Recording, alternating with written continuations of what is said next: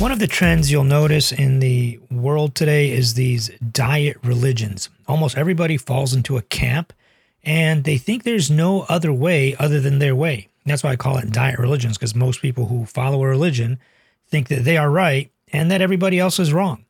You have the keto camp, you have the carnivore camp, you have the low carb, the intermittent fasting, the one meal a day, the if it fits your macros, the calorie counting, the Weight Watchers, the Jenny Craig's. You know, you've got all these diet camps or diet religions, and they all think that the other people are absolutely wrong, that they're absolutely uh, incorrect, and that they have no uh, belonging in medicine. Now, this is problematic for many reasons. Obviously, in religion, we know that this can lead to bizarre views, world wars, you know, genocide, whatever you want to call it, right?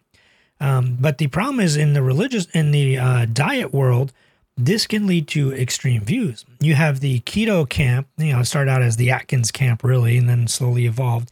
Um, but you've got this group that says, well, you should just eat the meat on the cheeseburgers with the cheese sometimes, sometimes without, depending on how extreme you want to be. And that that is the only way you should ever eat. You got the vegetarians and vegans and the plant based dieters saying that they believe that their way is the only way that you should eat. Um, you've got various people in other camps that think it's their way. Now, if you guys have listened to me long enough, you know that I am diet agnostic. I don't really care what diet you are doing as long as it's not that malignant and not raising your LDL cholesterol. And there are ways to mitigate that. If your diet is raising your cholesterol, we can get it down for you. Now, we'd rather you change your diet, obviously. If you come to me and you say, Dr. Alo, I've been eating like this, I've never felt better, I've lost 50 pounds, I feel great, I feel amazing, but my LDL cholesterol is 180, uh, or heaven forbid, like 3, 380, uh, we can work with you. Now, if it's 380, it's going to be really tough. But if it's like 180, 160, we can get it down for you. If you're like in the 250, 280, 300 range, it's going to be a lot harder without multiple, multiple uh, medications. So that's one thing to keep in mind. We can work around your diet for the most part. But because I say I'm diet agnostic, you're like, well, no, you're not. You're into no diets or, you know, just eat what you want. No, I'm not. I'm mostly a Mediterranean diet based person. Now, can a plant food diet work for you? Yes and because I'm a bodybuilder and a certified personal trainer, I and I don't want people to lose weight and then lose a lot of muscle. I want to mitigate muscle loss as much as possible, which is why I wrote my book, uh, my cookbook, Heart to Heart. It's full of heart healthy Mediterranean style recipes, and the chapters are organized into calories needed for weight loss. So let's say you're 180 pounds. You go to the chapter that's 1800 calories. You just add a zero to your weight. You go to 1800 calories, make those foods breakfast, lunch, dinner, and dessert, and you are guaranteed to lose weight. And because there's enough protein in there, you are less likely uh, to lose uh, muscle. And that's one of the biggest, most important things is we don't want to lose muscle. So um, that's super important to me. That's why I decided to write that book. Because a lot of my patients are like, well, Dr. Alo, how do I eat heart healthy with enough protein? So there's lots of cool tricks and neat stuff in there, you know, with uh, protein, five Greek yogurt that's 0%, you know, lots of stuff in there that helps you hit your protein target goals while still hitting your calorie goals. Because it gets very tricky to hit your calorie goals and stay under your calories if you're eating ribeye and cheeseburgers and whatnot, right? So I'm not one of these people that's like, eat whatever you want. Let's just put you on medications. No. And I'm not one of these people that's like, you only have to eat meat or you only have to eat plants or you only have to eat whatever. I eat pretty much everything. You know, humans are omnivores. We are opportunistic omnivores. If you read the book Burn by Dr. Herman Pontzer, who's an anthropologist. He spent 20 years studying hunters and gatherers all over the, the world, uh, especially the Hadza tribe. But he's an anthropologist. They've looked at um, tribes and people all over the world. He's found that humans have always been uh, opportunistic omnivores. We will eat anything that is available to us at any time, and our bodies and systems are adapted to that. So you've got these people that are like, well, According to science, you don't need carbohydrates. You could live your entire life without carbs. Your body can make them or live off of ketones or whatever. Well, yes, you can. That doesn't mean it's optimal. We know from the you know high performance athletic industry, the bodybuilding industry, just human testing and human labs, you know, human performance labs, that while you can live without carbs, it is not optimal. Why would you want to live that way? Um, and there are obviously different kinds of carbs. There's a huge difference between a Pop Tart and, you know, a bowl of salad or broccoli or, you know, quinoa or whatever. And I'm not assigning moral value to food. I'm not saying like the Pop Tart is inherently evil or that the kale or broccoli or whatever is inherently good. Um, both can be used in your diet to accomplish the goals that you're trying to achieve. So there's nothing wrong with eating pizza and a Pop Tart here and there. Um, as long as your overall dietary pattern, and, and you'll notice a lot of nutritionists and people in the, you know, that really know what they're talking about, talk about overall dietary patterns. We know you are not going to stick to one single way of eating for the rest of your life. But overall dietary patterns make it easier for us to actually stick to our diets with better compliance. You know, if I tell you to eat kale and quinoa for the rest of your life, you're going to do it for 10 minutes and then stop. No one is going to eat kale and quinoa for the rest of their life. You'll probably be okay.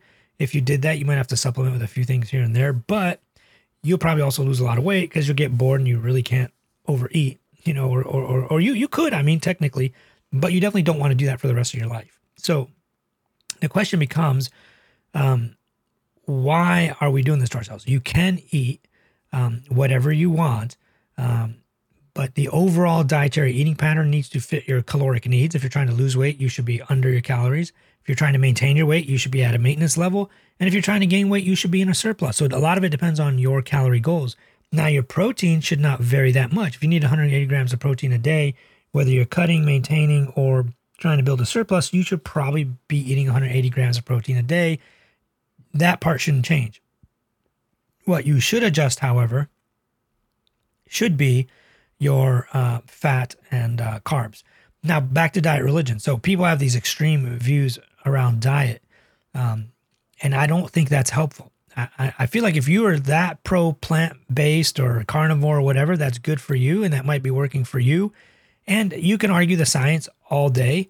Definitely, the more plants, fruits, and vegetables you include in your diet, the better. Um, we know that. And anytime, even if you're eating a terrible diet, let's say you're eating all saturated fat, all red meat, whatever, you know, these pro inflammatory, diabetogenic, uh, inflammatory, high LDL cholesterol, all of those kind of diets, even if you're eating pure red meat with super high saturated fat, if you add fruits and vegetable to it, you actually do mitigate some of your, or let's say attenuate some of your risk. Your risk will go down compared to your exact twin that does not eat uh, fruit or plants. Now, we're not talking like it's going to go down to zero, but it is better. It will improve. So keep that in mind. Not all diets are created equal in terms of like health, longevity, how it affects your cholesterol, inflammation, all that kind of stuff. So there's tons of data on this. I talk about it in a lot of my videos and on my blog a lot. Um, but definitely, if you go to my blog, there's tons of diet and you know red meat, carnivore, whatever uh, keto type uh, articles, and you're you're welcome to read them. And every single article, the reason I suggest that is because every single article has a link out to all the studies. So, for example, if one if I say red meat increases inflammation by 14%, right underneath there, there's the PubMed study or the Cochrane database or whatever. Um, right away, there's the study. You can go read it and decide for yourself if you agree with the conclusions or not. You can look at the funding. You can look at whatever you want, right? So that's super important. And a lot of pe- these people that are like, well, who funded the study? Well, you're intellectually lazy because every single study has all the conflict of interest statements and the funding right at the top or sometimes at the bottom. Don't be intellectually lazy and don't use that as a cop out or an excuse to not go read the study or disagree with the author. Like, that's just uh, an insane way of living. Um, so, anybody who has like extreme views in other things too, um, with no nuance, is also someone you probably shouldn't listen to. Like, if you're listening to someone and they're like, well, no human should ever eat Honeycrisp apples because Honeycrisp apples are bad for you because they're nightshades. Okay, that's a really extreme view, and it doesn't go with the entirety and the totality of evidence surrounding human nutrition and performance or whatever it is you're looking at. And extreme views are generally not accurate, and probably somebody's trying to sell you something. And it turns out that person that does sell that, I don't want to give them a, I don't want to mention them by name because they're, you know, uh, don't want to give them any. Uh, more credence or, or, or credibility. That person sells tons of supplements to how to get rid of quote unquote inflammation from nightshades. Even tomatoes are horrible bad for you. Honeycrisp apples are bad for you, but not a certain kind of another kind of apple. You know, whatever it might be.